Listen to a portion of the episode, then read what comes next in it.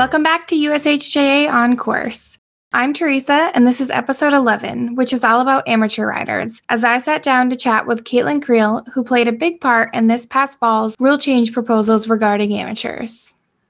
Since this episode is centered around adult amateurs, here are just a few of the various opportunities available to those members.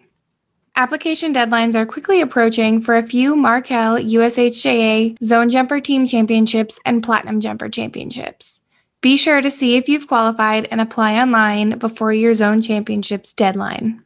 Get your thinking helmet on because the USHJA Stable Challenge starts June 15th. Join your barnmates in testing your horsemanship knowledge to win prizes for your trainer. While you're quizzing yourself, take the USHJA Horsemanship Quiz Challenge too. This is the second year of the challenge being open to adults.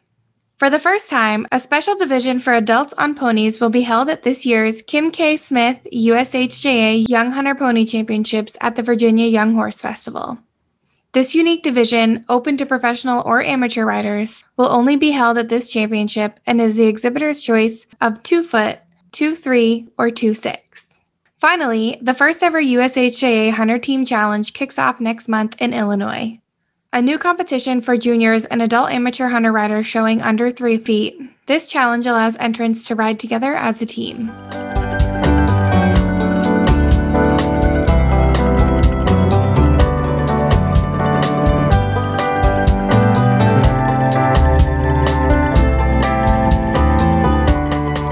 Now for our guest.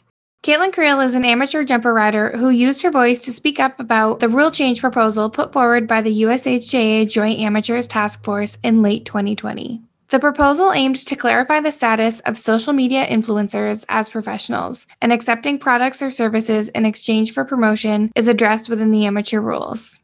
Caitlin's petition quickly caught the eye of task force members, fostering a conversation that, along with feedback from the Rule Change Forum held at the 2020 USHJA annual meeting, ultimately helped them vote to withdraw the proposal for reevaluation of the amateur rules as a whole. As a result, USEF announced their newly populated amateur task force earlier this year, including Caitlin and USHJA Joint Amateurs Task Force Vice Chair Penelope Ayers with the purpose of reviewing the existing rules defining USEF amateur status. The future of the rules regarding amateurs is sure to change, and Caitlin can put her name down as a catalyst for what is to come. Join me as we hear from her about what sparked this passion for amateur representation and how those members are bettering our sport. Hi. How are you? Good. How are you? Doing great. Take me through your riding journey this far. Um, so when I was two, I that was the first time I had really been around horses, and I absolutely fell in love with them, as most equestrians uh, I think can relate to.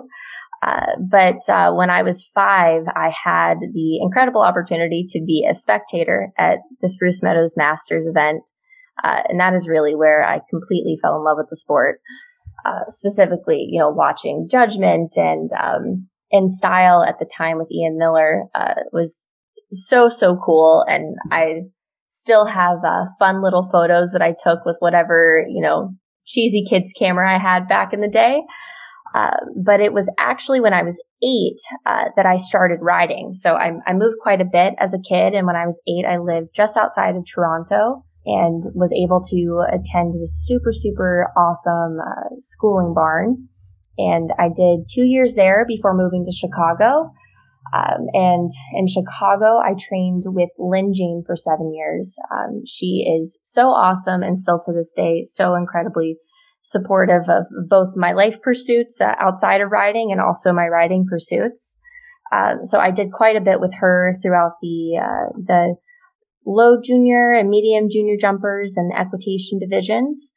And then when I was a freshman in college at Auburn University, um, I was on the team there and I sort of saw, you know, the next little bit, I knew a transition was coming and, and wanted to focus more so on the jumper world of things. Um, at that point, I'd always been a spectator at Spruce Meadows, but had never had the opportunity to go there and compete. And I decided to move over to uh, Quentin Judge at Double H Farm.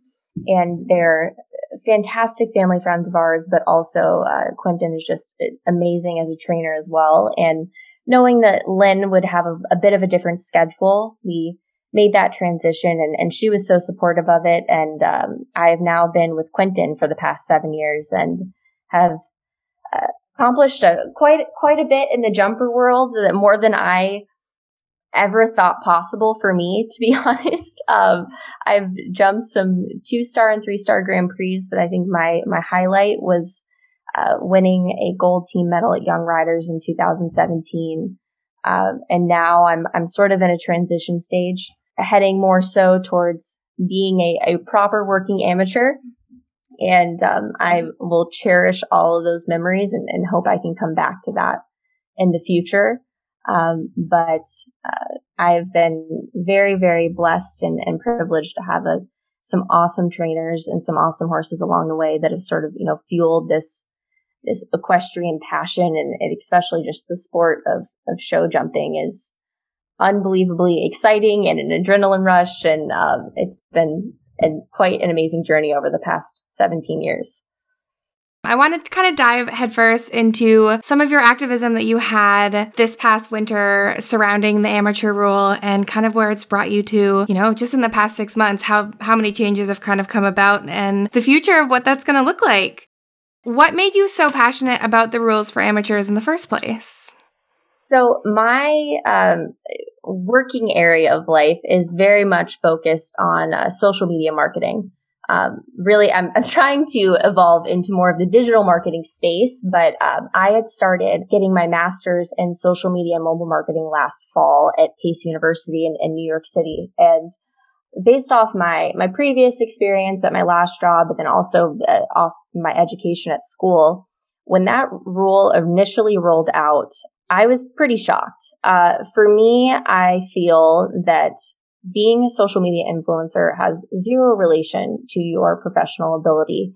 And um, I was very concerned for the future of the sport if we are going to, you know, look at uh, influencers that way, because for me, they are such an incredible resource as far as, you know, uh, organic marketing and expanding your reach and um, just a great way to invite you know, new faces and new people into our sport, which is much needed. And uh, a few of my fellow amateur friends also felt the same, and we all started having conversations about it. And um, you know, relying on my my school research, I was kind of offering up, you know, a a real a real world view as far as you know how these companies are utilizing these uh, influencers um, which is also a whole other conversation because of the different levels of influencers. Um, it, to me, it was such a broad term to just slap on for a rule. And um, with that, we came up with a proposal together to start a petition. And um, we ended up pushing that petition out. And the goal was just so we ourselves could see, like, okay, are we the only ones feeling this way? And if we are, then I guess we're going to swallow that pill. Um, but if not, then we have something to bring to USHJA and sort of say, hey, like, let's take a different look at this. Let's let's have a conversation about this rather than pushing this through. Um, and we got quite a, a, great response. There was a lot of people that were very much in support of it. And uh, Penelope Ayers, who was actually on the amateur task force there at, at personally reached out to me and said, you know, I'd love to schedule a time for you and I to discuss, you know, your proposal as well with Tracy Weinberg and um, we can kind of, you know, understand our two sides. And that was, I want to say two days after we initially released the petition. And I was so appreciative of that because, um, the thought of having a conversation over it um, versus, you know, this is what we're doing. This is why we're doing it. You know, it was very much a, a two sided thing. And I, this is the first time I've ever done really anything like this at all. Um, and I know from my own experience in life, you know, and with it, just the climate of last year, if that taught us anything at all, it's that conversation matters and it's about hearing both sides, understanding, you know, how someone got to the end result that they did and I was super excited to be able to, you know, have a better idea and a better picture as to what went into that process. Because um, from the outside, you know, we can get all worked up and we can get all excited and say, like, this doesn't serve me uh, very selfishly. But if there's a greater reason to that, then it's totally, you know, it's a different story. So I uh, first sat down on my call with Tracy and Penelope about two days after that. We all sort of talked through our, our different views and, and there definitely were some altering views, but um, it was very, very positive conversation. You could definitely, uh, for me as a, a, young amateur talking to two experienced and uh, well respected amateurs um, and just, you know, people and, and the sport, it was such a, a positive experience for me. And I really, really appreciated that they were giving me this much time. Like, I think we ended up spending like an hour and a half on the phone, sort of talking through all of our thoughts and ideas. And, and at the end of it, um, they had sort of circled back and, and had heard what I had said and said, you know what, maybe there's another way to go about this. Maybe we, we don't all, as much as I didn't understand, they also said, maybe we don't understand you know, everything that, that goes into the definition of a social media influencer and, and how that can define somebody's professional status. So, um, fast forward a couple days after that, they ended up having their, um, their, you know, year end meeting and vote. And, uh, when sort of those ideas that I had shared with them were brought up, the, the whole entire task force decided to I believe it was sort of table the rule and, and go back and, and kind of reevaluate and look at some things. Um, so that was quite exciting actually to, to be a part of that and to, you know, really be heard. And I know that that is, yeah, that can be something that, uh, some people don't always feel that they have.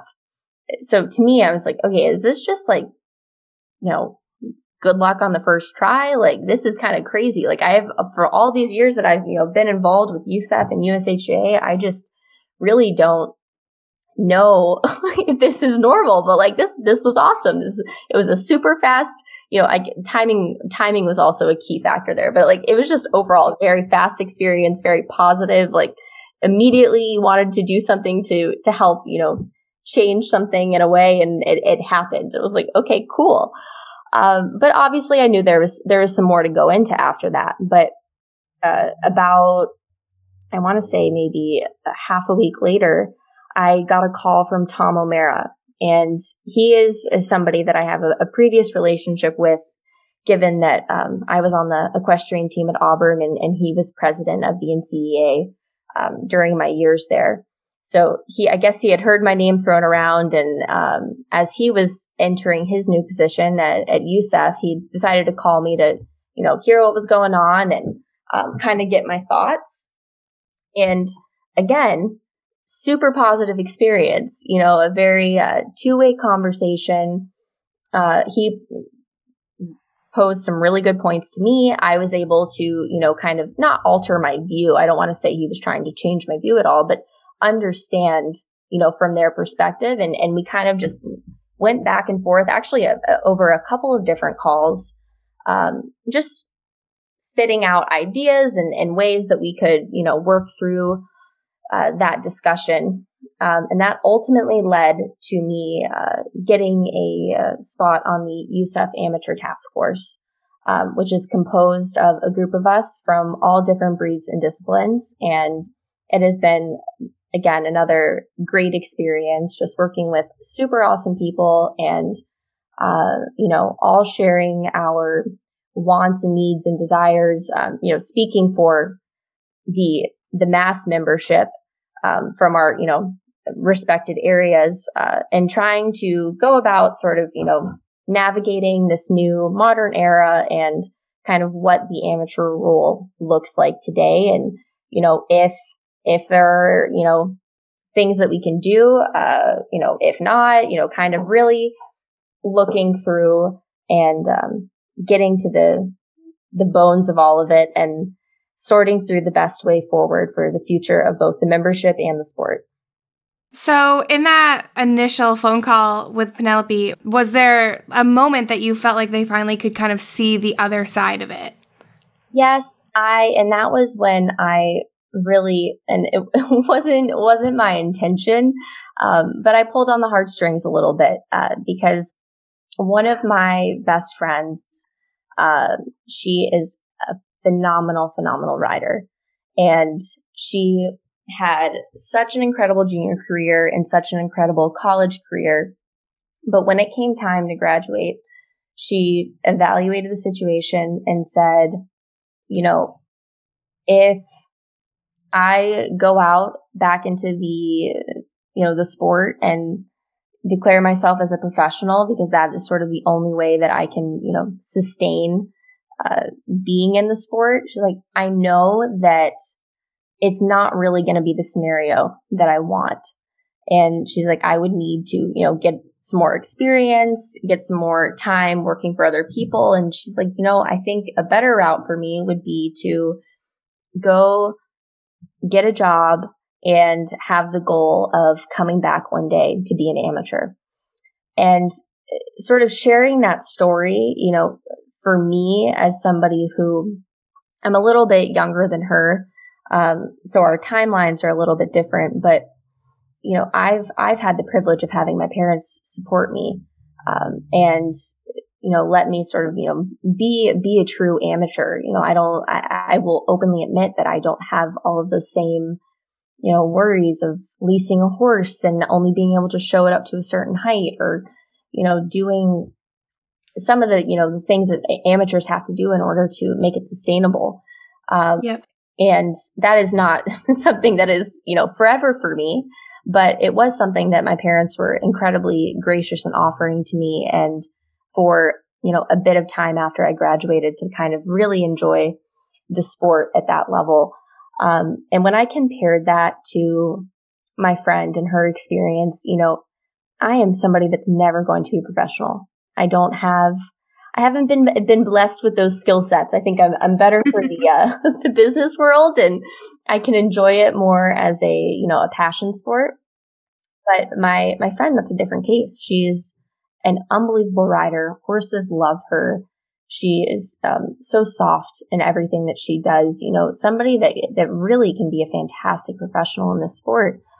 But because the amateur rules are the way that they are, it, there was a block for her and she had to make that hard decision. And I think it's now been, you know, three years since she has really sat on a horse and Wow. That, I really, I mean, you think about that and you're like, you know, as much as all of us love it so much, I cannot imagine going that amount of time and mm-hmm. the sacrifice that she has made. And, um, I don't think that she is necessarily, you know, regretful of that. I think she's incredibly smart to sort of, you know, see see the different paths, have uh, you know a vision for where she wanted her life to be, and she's now married, and you know that's that's always a factor as well. You know, working another partner into the mix. Um, but it really is kind of a sharp contrast of, of and you don't want to say people that deserve it more than others. It's not about that. It's just as far as developing the sport, you know, how many people do we lose? Because the sustainability and the accessibility of the sport is really difficult to attain at, at a young age. You know, mm. it's a different story when you have a few years, more than a few years of work under your belt. And, you know, one day down the line, maybe you even have a little bit more time on your schedule to work riding in or, you know, uh, to afford to own a horse. But the way that the rules currently sit, it, it really is a block. And, um, for me, that goes hand in hand with social media because eh, influencers have the ability to uh, utilize their network to uh, create worth for their self brand. Now, that has nothing to do with their ability to uh, ride a horse in reference to, you know, our world. Um, most of the time, the influencers that I see are actually the people who uh, compete locally or just have, you know, a horse at home they love to ride and they just share their authentic journey with people and people love that. They love all of that. They love to engage with it. And throughout that process, maybe that person has some recommendations of things that they've tried, uh, product wise, or maybe they just want to share their favorite products with people. Um, and from a marketing standpoint, businesses utilize that incredibly. I mean, that is a huge asset to a business as far as word of mouth marketing goes. Um, I can't speak to the exact statistic right now, but it's, you know, somewhere between, you know, I want to say somewhere over like 70 or 80% where people buy a product based off of what their friends and family tell them versus, you know, what an ad tells them. So it is such a, a key tool for businesses. And that's another aspect of this situation is that if you block businesses from being able to do that, then we're going to lose business attraction in the sport. Um, but my ultimate, ultimate sort of underlying thing for all of this is that we need to make the sport more accessible. And if someone can do that because they're great at social media and they're great at engaging with a group and they have a strong following and a strong engagement that they can, you know, then offer a discount code. I mean, we're not talking like, we're not talking about being paid. We're not talking about, uh, you know, really, really influencing people as far as it comes to like, this is my professional opinion. Like, that's not how it's going. It's very much, you're a part of my journey. This is what I'm doing. And uh, companies utilize that.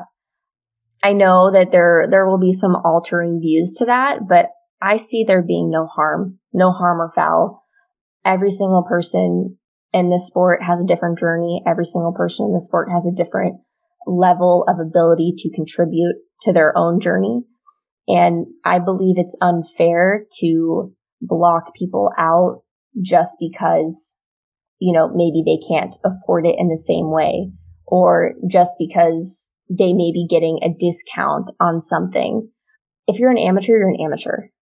Mm-hmm. At the end of the day, you're not trying to steal anybody's training positions. You're not trying to, you know, get in the middle of business, you know, as far as how um, working farms run. Like you're just enjoying your journey. You're enjoying your horses. And if there's a way to make that easier and to create uh, an easier barrier of entry for a lot of new people, whether it be, you know, new faces to the sport that get exposed to it because of these influencers, or if it's just retaining the members through after their junior years, that's going to be huge for us.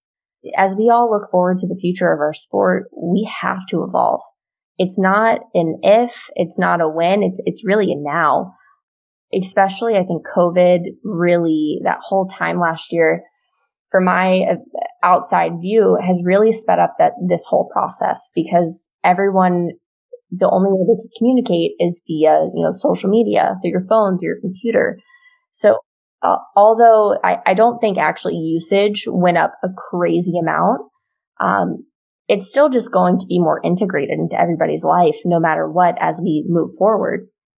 And if there's a way to utilize that in both benefiting the members and benefiting, you know, the entire organization as a whole, um, why not take advantage of that?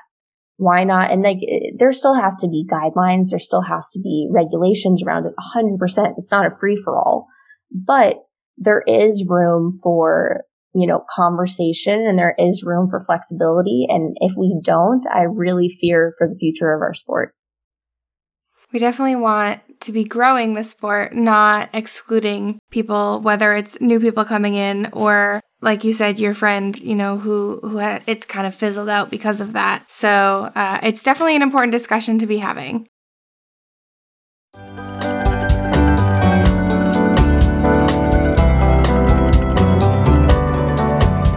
Markel is proud to support the USHJA and be the title sponsor of the Markel Insurance USHJA Zone Jumper Team and Platinum Jumper Championships. Markel has over 50 years of expertise in insuring horses and horse related businesses. Firmly committed to the horse industry, many of their employees were horse owners long before they became involved in the insurance industry. They know firsthand the passion shared by horse owners and represent the commitment that makes Markel different. Markel is excited to offer a new affordable coverage for horse owners to add to their horse mortality insurance policy. Their Equine Essentials enhancement is designed to assist with the extra expenses that may occur when owning a horse. When added to your policy, coverage may be provided for horse equipment, emergency evacuation, and necropsy and burial expenses.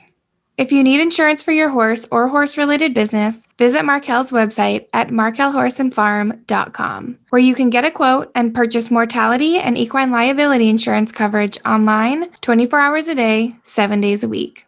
You can also contact a Markel agent directly at 1 800 446 7925. And don't forget to like Markel Horse on Facebook for news, event attendance, and fun facts about equine insurance.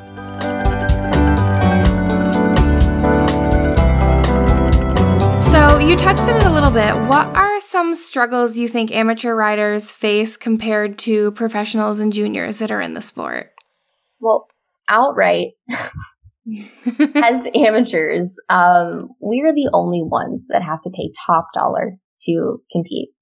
Professionals have the ability to have an owner involved.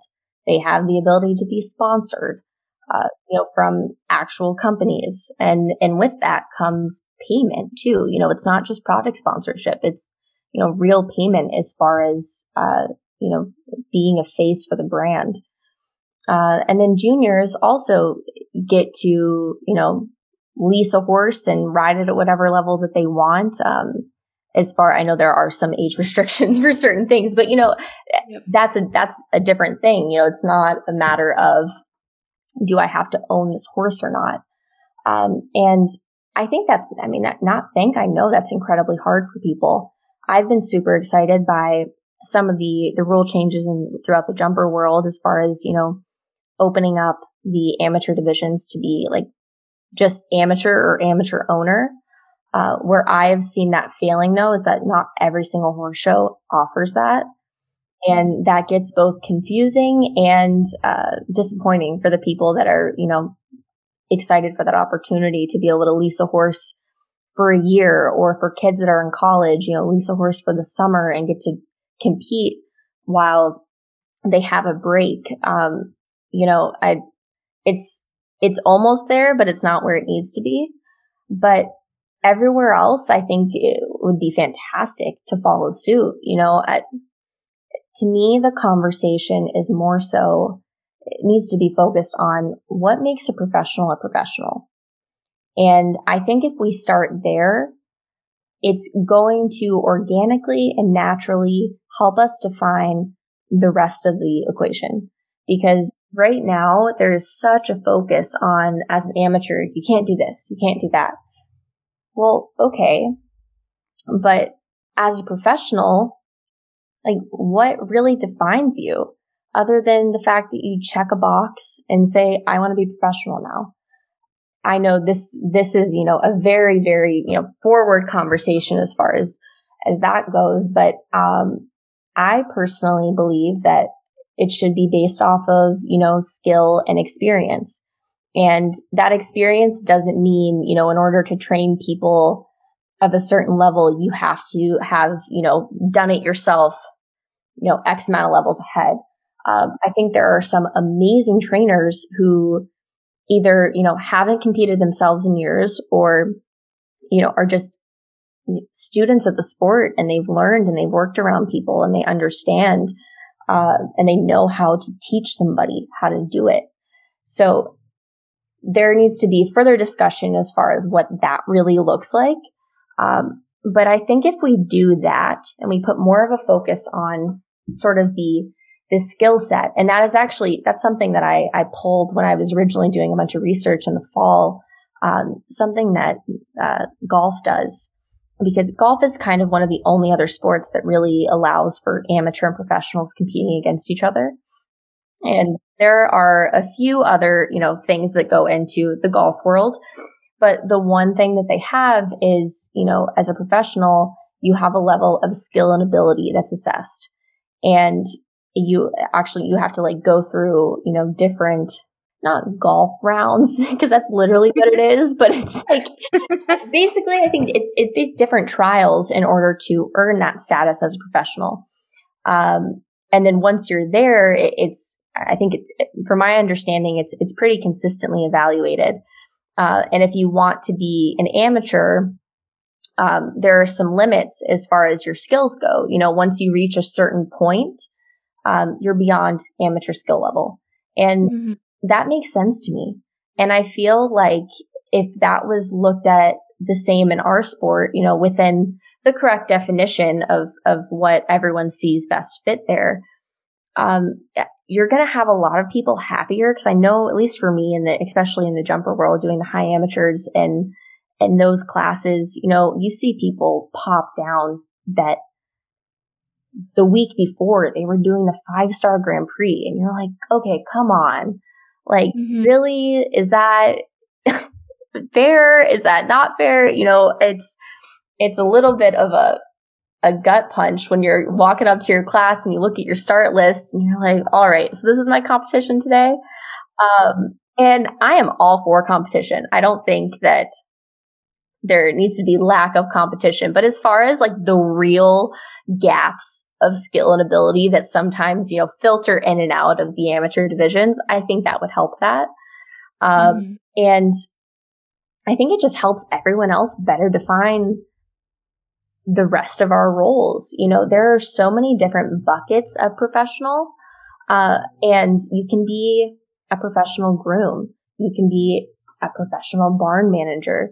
You can be a professional horse salesman. You can be a professional trainer of horses or you can be a professional trainer of like horse and rider. Like there are so many different aspects of being a professional and that's not really looked at. It's kind of everyone is just like, if you get paid, you're a professional.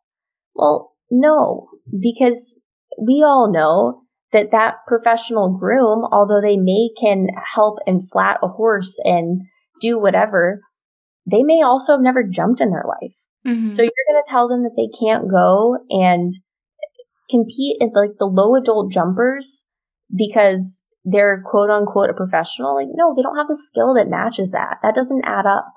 And I'm not talking about, you know, professional grooms that have like, have come over from the dressage world and have all of this, you know, they're a professional dressage rider, the flat work, whatever. That's a different conversation. I'm talking about the people that just know how to flat a horse, can ride around, and just because that that is a part of their job description, they have to be considered a professional. Mm-hmm. It doesn't quite make sense to me. So I, that's all, you know, very future conversation. And, and, um, I would be so intrigued to learn sort of, you know, what the rest of the membership is thinking on, on that fact. You know, if we focus on the professional, how do we define that? How, what would everyone be comfortable with? Because I know it, change is change. It's going to be uncomfortable, but how do we sort of set that up the best way for, you know, current professionals and future professionals? And, uh, you know, how does that help benefit and grow the rest of the sport? What does that really look like? Like, can we, I'm, I'm a huge data person. Like, can we pull data? Can we pull stats? Can we do something that can really help us, you know, predict growth or predict lack of growth? Um, make making a really uh, educated and informed decision on those things, I think will be vital. And that would only be possible if we had, you know, great contribution from the incredible professionals that we have in the sport, both, you know, experienced and wise and new and innovative. And I also think that'll just create a little bit more of connection within our membership. Um, there's a, a little bit of you know, professionals, professional, amateurs and amateur, juniors, junior. And like, yes, by definition, 100%. But we all work together. And everybody's goal at the end of the day is to keep doing this and to keep loving it. And, uh, everybody wants each other to succeed. You know, it's not about holding one group down over another. It's how do we best utilize and integrate all of our roles within the sport in order to help the sport grow and be more accessible across the board. And so, in your opinion, in in the ideal world in the future, what do you really hope the amateur rule, you know, as everyone calls it, becomes? I don't want to key into anything that we may be working on. You know, okay. um, I, there, I have to respect our our level of confidentiality there, but I do hope that the the rule becomes more accurate for what's happening in the world today. It, to be honest, that probably isn't going to look exactly how I think it should look. Right. But what I try to keep reminding myself of is that number one, I've been an amateur now for what, like six years? And I don't know everything. I have been doing this forever. Um, mm-hmm. the best thing that I can do is is to lean on those who have been doing it, who have the experience, who have learned, um, you know, uh, from the changes of the sport over all the years. And uh, I know that there's a lot of things that I, I'm probably blind to that I think, oh, this is simple, and it's not. It's not that simple. So um, I don't even think it, it's going to look exactly how I think it should. Um, but it shouldn't because I'm one person, a part of, of a greater audience. Uh, so I just, I really hope that we can all have further conversation. We can all see each other's point of view.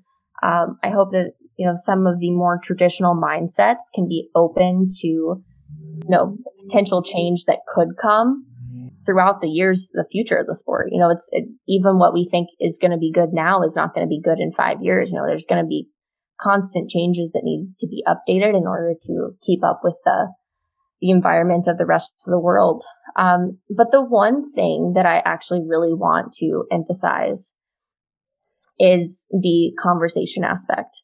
Um, now, I am probably the youngest person in the uh, amateur task force by, you know, 15 to 20 years and maybe I could be less than that. I don't know exactly everybody's age, so I don't want to make everybody feel old. However, I am definitely the the youngest person that you know just out of college, just you know sort of you know new new into the adult world. Mm-hmm. Uh, and my biggest hope of what I'm doing now is that I can sort of share my experience and really encourage other people my age and younger to start participating um, at this level because that is where real change happens. You know, I don't need to call it any names or point any fingers, but I think I can speak pretty bluntly and people will understand there are certain people in our space who love to, you know, highlight negative things. They love to stir the pot. They love to get the membership going against USEF and USHJA. And although I can understand some of the points and even agree with some of the points that are made, I just really feel that's not a productive place to be. If you are outside just screaming at the inside, but not willing to have a conversation and not willing to actually participate in the process in which it takes to actually make change, you're never going to be heard. All you're doing is creating this aggression of a crowd of aggression. Uh, and you're also just sort of becoming a real breaking point between people. I mean, you're, you're creating two separate groups that are against each other, which is not the point of an organization. I mean, we all want the same thing. We want to uh, better the sport across the board. There is nobody that's going to sit there and say like, no, I don't want the sport to be better. Sport doesn't need to change everybody has something that they think should change. Everyone has something that they think can be improved upon. And I just want to encourage people to really get involved with that. You know, whether it's through feedback on the websites, there are now very clear pathways in order to send in your feedback to be heard. Um, I think we all at some point in time have met somebody who maybe is involved in some way uh, they can help get you started on on how to get involved. And I'll even offer myself up to people. You know I'm I love meeting new people. I love to uh, you know engage especially in conversations about the sport. And um, if anybody wants to find me on you know social media it's just my name. And you can reach out and I love to engage and, and help connect you with the right people. I just think that it is so, so important for the younger generation to start getting involved here. And it's not as easy as you think it may be, and it's not as quick as you think it may be, which I believe is what most people have an issue with. Um, when you want change, especially now, we're all used to having things given to us instantly. And that's just not possible when it comes to a situation like this. There has to be patience. There has to be understanding. And uh, at the end of the day, you could get to what you want to get to, but there also is probably going to be some level of, you know, finding a middle ground. You have to be able to be flexible in your views and your opinions and, and understand all aspects of the situation in order to really come to the educated and informed decision that is best for everybody. Um, even if you, I mean, last year, last fall, when I first started all of that, this is crazy. This is 100% negative for everybody. This is not good. And I kind of would have been under the camp to say, like, open it all up. It's free for all. Don't even hold no guidelines. Don't hold anything back. This is just has nothing to do with professional status. Um, but that's changed now. Like now that I've talked to people and, and understood all the different aspects that go into that, there is definitely a conversation to be had there for there being regulations and guidelines over something like that. Like you, you cannot make it just a free for all. Otherwise, you know, people take advantage of that. It's the, the unfortunate human nature of things sometimes. Um, so that is really what I would love to see happen for amateurs is just get involved and don't be afraid to get involved. Don't be afraid to share your opinions. Understand that they may not be uh, 100% agreed upon by the other party, but be okay with that. At the end of the day, feedback and I don't want to say even rejection because I don't even think that is what would happen, but like that's what helps us all grow. And that's what helps us all have uh, conversations to move us forward. And even if whoever you talk to comes back and says like, Hey, that really isn't possible. You just planted a seed in their head and they're going to think about it. They're going to stew over it. And maybe there's an opportunity for something to happen there in the future. Just because it can't happen right now doesn't mean it can't happen ever. And the more that we all get involved at the base level of really being a part of creating these rules and being a part of the change and a part of that conversation, we're all going to be so much happier. It's hopeless just waiting on the outside, you know, sharing stories, sharing opinions, sharing whatever. If those opinions and thoughts and ideas never actually make it to the inside, and there's just too much going on for you to expect that somebody on the inside is sitting there and waiting to see whatever Facebook post goes up or whatever Instagram story goes up. Like, yes, they do have people that keep track of that, but that process too takes a long time for them to finally get back to something like that. So be direct, get involved, share your ideas, share your opinions, and be a part of the change from the inside out. And you're going to start to, I think, see a world in um, in which all of us can thrive and, and really help grow the sport and create this whole new level of accessibility for our sport that really can be so unattainable.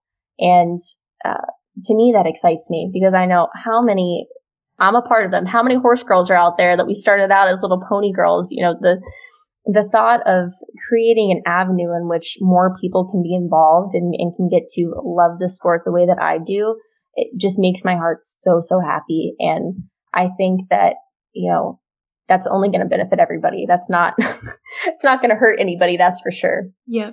So, um, that's, that's really where I'd love to see kind of all of this go.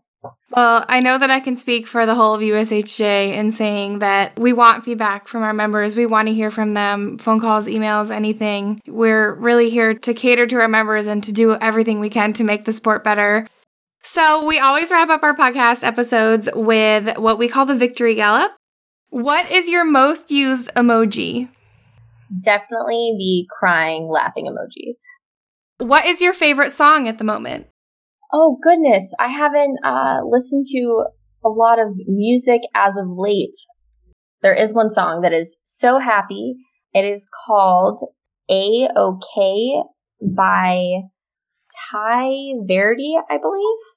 What are two things you can't get through a day at the barn without? Snuggling with my horses and going and seeing specifically my uh, retired horse, Liberty Sun. He is the light of my life, and I would feel like I, I really let him down if I don't go and spend time with him every day. what is your favorite horse show? Spruce Meadows. What is something or someone that always makes you smile? I guess I can say my boyfriend. He's really awesome. Do you have any riding superstitions or good luck charms? You know what? I don't. And there was a moment in time in my life where I started to to create those superstitions. Um, but I realized that that wasn't really helping me. So I tried to just stay, you know, in the moment and uh, enjoy it and, and not get too caught up in, in the things that I can't control. Okay. That's a good view on it, though. If you could only eat one food for the rest of your life, what would it be? French fries. Good answer. if you were an animal, what would you be? I think a horse, honestly. I think are awesome. It'd be so fun to just like run around and be sassy and, and get fed treats. Right? Do you have a hidden talent? All right, this isn't really a talent. Um, it's more of just uh, something I very much enjoy. I really love karaoke. Oh, um, oh, that's a talent. no, but the talent it really is not there as far as singing. Um, I like to perform. I can do that. Uh, try to get the crowd going, but um, as far as my actual talented ability to sing, does not exist. Uh, but my favorite song is Fergalicious. Oh, that's a good go-to. Yeah. Yes. Yes. It's uh, it's especially the the rapping part. You know, it took about a decade to learn. Um, but now that I have that down, it's uh, that's what I I'll pull out that as a fun party trick sometimes. But um, that's kind of the only hidden thing that I think people wouldn't immediately know about me. and finally, what is the last TV show or movie that you watched? Oh, I just watched Without Remorse. It's an Amazon Prime movie. Michael B. Jordan, who is fantastic. Well, that is all I have for you. Thank you so much for coming on, having a progressive conversation. And um, I really can't wait to see where that amateur role comes out in the end of it all. Thank you so much for having me, and, and I'm excited too. I hope the future of the sport can be ever evolving and, and continuously progressing forward.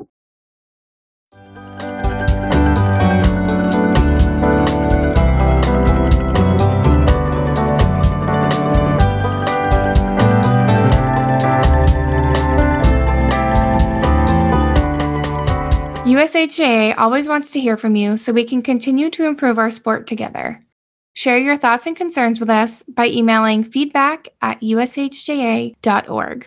Thanks for tuning in to this episode of USHJA On Course. As always, be sure to subscribe so you don't miss the next episode, leave a review, and follow USHJA on social media for our latest news.